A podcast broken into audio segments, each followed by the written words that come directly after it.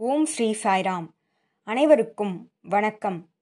சாயின் ஞான முத்துக்கள் பகுதி பத்தொம்போது Sai pearls of wisdom part nineteen B உங்கள் அனைவரையும் வரவேற்பதில் மிகுந்த மகிழ்ச்சி. உங்களுடைய நிலைத்த ஆதரவுக்கும் நன்றி. ஒவ்வொரு வாரமும் பகவான் மாணவர்களோடும் ஆசிரியர்களோடும் சுவாரஸ்யமாகவும் மிகவும் எளிமையாகவும் உரையாடும் உரையாடல்களை நாம் பார்த்து வருகிறோம்.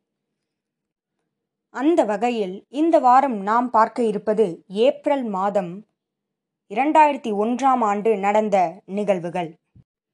ஒரு மாணவன் சுவாமியிடம் ஒரு கடிதத்தினை கொடுக்கிறான்.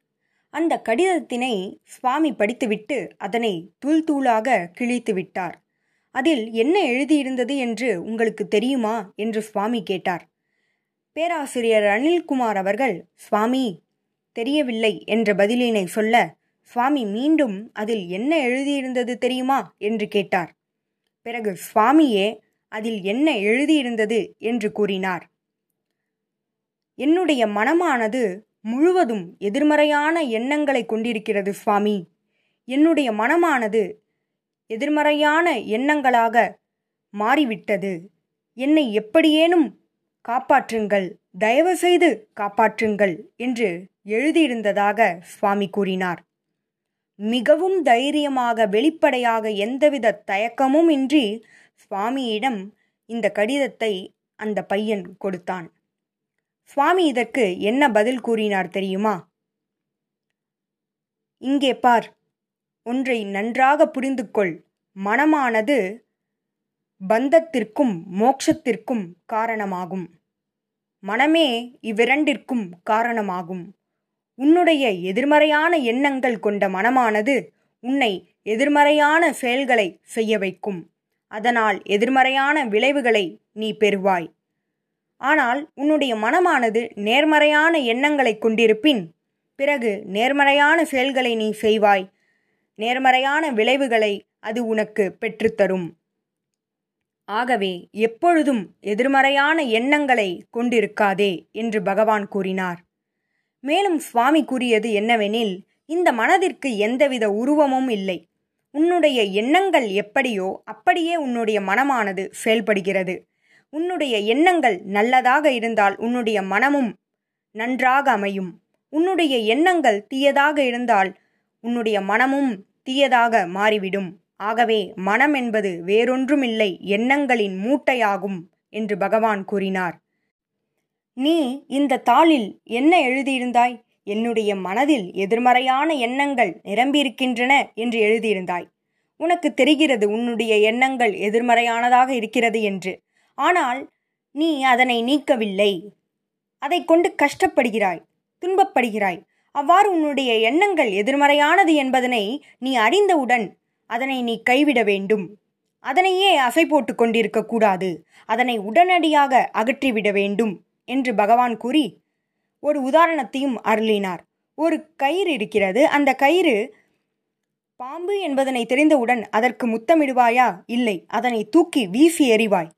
போல உன்னுடைய எண்ணங்கள் எதிர்மறையானது என்று உனக்கு தெரிந்தால் உடனே அதனை வீசி எறிய வேண்டும் என்று பகவான் கூறினார். அடுத்த நிகழ்விற்கு செல்லலாம். தத்துவ ஞானி சாக்ரட்டிஸ் பற்றி அன்று சுவாமி ஒரு நிகழ்வினை கூறினார். சாக்ரட்டிஸ் என்றாலே தத்துவம் என்பதே நமக்கு நினைவுக்கு வரும். ஆனால் சாக்ரட்டிஸ் என்றால் இன்னொன்றும் நினைவுக்கு வரும். அது அவருடைய மனைவி. அவருடைய மனைவி எப்பொழுதும் அவரை நச்சரித்து கொண்டே இருப்பார். சுவாமி சாக்ரட்டிஸை பற்றி அங்கு என்ன கூறினார் என்றால் சாக்ரட்டிஸ் ஒருமுறை ஆழமாக சிந்தித்துக் கொண்டிருந்தபோது அதனை அவருடைய மனைவி பார்த்து கொண்டே இருந்தாள். அவர் அவருடைய சிந்தனையை தாளில் எழுதி கொண்டிருந்தார். அவருடைய மனைவிக்கு அது பிடிக்கவில்லை. அதனை மிகவும் வெறுத்தார். உடனே அவர் நீங்கள் என்ன செய்து கொண்டிருக்கிறீர்கள்? என்று கேட்டாள். அன்புக்குரியவளே எனக்கு சில சிந்தனைகள் தோன்றின. அதனை நான் எழுதி கொண்டிருக்கிறேன் என்ற பதிலினை சாக்ரட்டிஸ் கொடுத்தார். முதலில் இதனை நிறுத்துங்கள் என்று உறக்க கூறினாள். அதற்கு சாக்ரட்டிஸ் இப்பொழுது எழுதவில்லை என்றால் நான் அதனை மறந்து விடுவேன் என்று கூறினார். அவளுக்கு கோபத்தை அடக்க முடியவில்லை. அவள் ஒரு பானை தண்ணீரை கொண்டு வந்தாள். அதை அவருடைய தலையில் ஊற்றினாள். உடனே அவர் முழுவதுமாக நனைந்து விட்டார். அவருடைய துணிகளும் நனைந்து விட்டன. அவருடைய தாளும் நனைந்து விட்டன. உடனே சாக்ரட்டிஸ் புன்னகைத்து கொண்டே இதுவரை என்னுடைய சிந்தனைகள் இடி போன்று என்னை இடித்து கொண்டிருந்தன. இப்பொழுது மழையும் பெய்துவிட்டது என்று நகைச்சுவையாக கூறினார். பிறகு சாக்ரட்டிஸ் அன்புக்குரியவளே நான் எழுதியதை நினைத்து விட்டாய் இப்பொழுது அந்த விஷயத்தை எவ்வாறு நான் பெறுவேன்? என்று கேட்டார். அதற்கு அவள் நீங்கள் என்ன எழுதியிருந்தீர்கள்? நீங்கள் எழுதியிருந்தது அனைத்துமே வெளிப்புறமானது உலக விஷயத்தை சார்ந்தது. இந்த உலக விஷயங்கள் அனைத்தும் மறக்கக்கூடியது. ஆனால் உங்களுக்குள் இருப்பதை பற்றி எழுதுங்கள். உங்கள் இதயத்தில் இருப்பதனை எழுதுங்கள். இதை பற்றி சிந்தியுங்கள். அப்போது உங்களுடைய தாளானது நனைந்து விட்ட போதிலும் தொலைந்து விட்ட போதிலும் நீங்கள் கவலை கொள்ள தேவையில்லை. அவை உங்களுடைய மனதில் பதிந்துவிடும் என்று கூறினார். சாக்ரட்டிஸ் தன்னுடைய மனைவியை பாராட்டினார். பகவான் மாணவர்களிடமும் ஆசிரியர்களிடமும் என்ன கூறினார் என்றால் நீங்களும் பல விஷயங்களை தாளில் எழுத வேண்டும் என்று நினைக்கிறீர்கள். எழுத வேண்டாம் என்று நான் சொல்லவில்லை. ஆனால் மிகவும் முக்கியமானது உங்கள் மனதில் அதனை நிறுத்துங்கள். உங்கள் இதயத்தில் அதனை பாதுகாப்பீர்களாக. அதனை எழுதுவதை விட இதயத்தில் நிறுத்துங்கள் என்று பகவான் கூறினார். அடுத்த நிகழ்வுக்கு செல்லலாம். ஒரு மாணவனிடம் பேசிக்கொண்டிருந்த சுவாமி திடீரென்று இன்னொரு மாணவனிடம் திரும்பி எல்லோரும் என்னை கவனித்துக் கொண்டிருக்கிறீர்கள். ஆனால் இந்த பையன் வேறு எதையோ சிந்தித்துக் கொண்டிருக்கிறான் என்று பகவான் கூறினார்.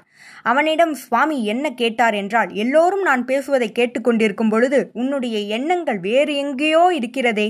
வேறு எதையோ சிந்தித்துக் கொண்டிருக்கிறாய். இது மிகவும் தவறாகும். நீ கேட்டுக்கொண்டிருப்பதைப் போல நடித்துக் கொண்டிருக்கிறாய்.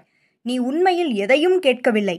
நான் எங்கே இருக்கிறேன்? நான் உன்னுள் இருக்கிறேன். உன்னுடைய கவனம் எங்கிருக்கிறது என்பது எனக்கு தெரியும் என்று சுவாமி கூறினார். பிறகு சுவாமி அனைவரிடமும் திரும்பி ஸ்ரீ ராமகிருஷ்ண பரமஹம்சரை பற்றி ஒரு நிகழ்வினை கூறினார். அவர் காளியிடம் மிகுந்த பக்தியினை கொண்டிருந்தார். ஒவ்வொரு நாளும் அவர் ஆன்மீக சொற்பொழிவாற்றுவார். ஒரு நாள் அதேபோல் உரையாற்றிக் கொண்டிருக்கும் பொழுது எல்லா மக்களும் அங்கு மிகுந்த கவனத்துடன் அவரது உரையினை கேட்டுக்கொண்டிருந்தனர் அங்கு அமர்ந்திருந்த ஒரு பணக்கார பெண்மணி அந்த கோயிலை கட்டியவர் அவரே. பரமஹம்சர் அந்த கோவிலின் பூசாரியாக இருக்கிறார். அந்த ராணி ராசாமணியே அந்த கோயிலினை கட்டினார். அந்த பெண்மணியும் அந்த சொற்பொழிவாற்றும் இடத்தில் அமர்ந்திருந்தால் திடீரென்று பரமஹம்சர் எழுந்து வந்து அவரை கன்னத்தில் பலார் என்று அறைந்தார். தனது இருக்கையில் வந்து அமர்ந்தார். சொற்பொழிவினையும் தொடர்ந்து ஆற்றினார். பிறகு அந்த பெண்மணியினை அழைத்து நான் இங்கு ஆன்மீக உரையினை ஆற்றிக்கொண்டிருக்கும் பொழுது உன்னுடைய சிந்தனைகள் நீதிமன்றத்தை பற்றி இருக்கிறது. அங்கு நடக்கும் சொத்து விவகாரத்தை பற்றி இருக்கிறது. இது நல்லதல்ல. எப்பொழுதும் மிகுந்த கவனத்துடன் இருக்க வேண்டும். ஒருமுக கவனம் மிகவும் அவசியம். அவ்வாறு உன்னுடைய எண்ணங்கள் நீதிமன்றத்தில் இருக்கின்றன என்றால் நீ வீட்டிலேயே இருந்து அதனை சிந்தித்து கொண்டிருக்கலாம் ஓய்வெடுத்திருக்கலாம். இங்கு வரவேண்டிய அவசியம் இல்லை. என்று ராமகிருஷ்ண பரமஹம்சர் கூறினார். அந்த நிகழ்வினை கூறி பகவான் மாணவர்களுக்கு நீங்களும் இத்தகைய ஒருமுக கவனத்தை கொண்டிருக்க வேண்டும் அதுவே சாலச் சிறந்தது என்றார். அதனோடு அன்றைய நாளுடைய உரையாடல் முடிவுக்கு வந்தது. இதுபோல பல உரையாடல்களோடு உங்களை அடுத்த வாரம் சந்திக்கிறேன். ஜெய் சாய்ராம்.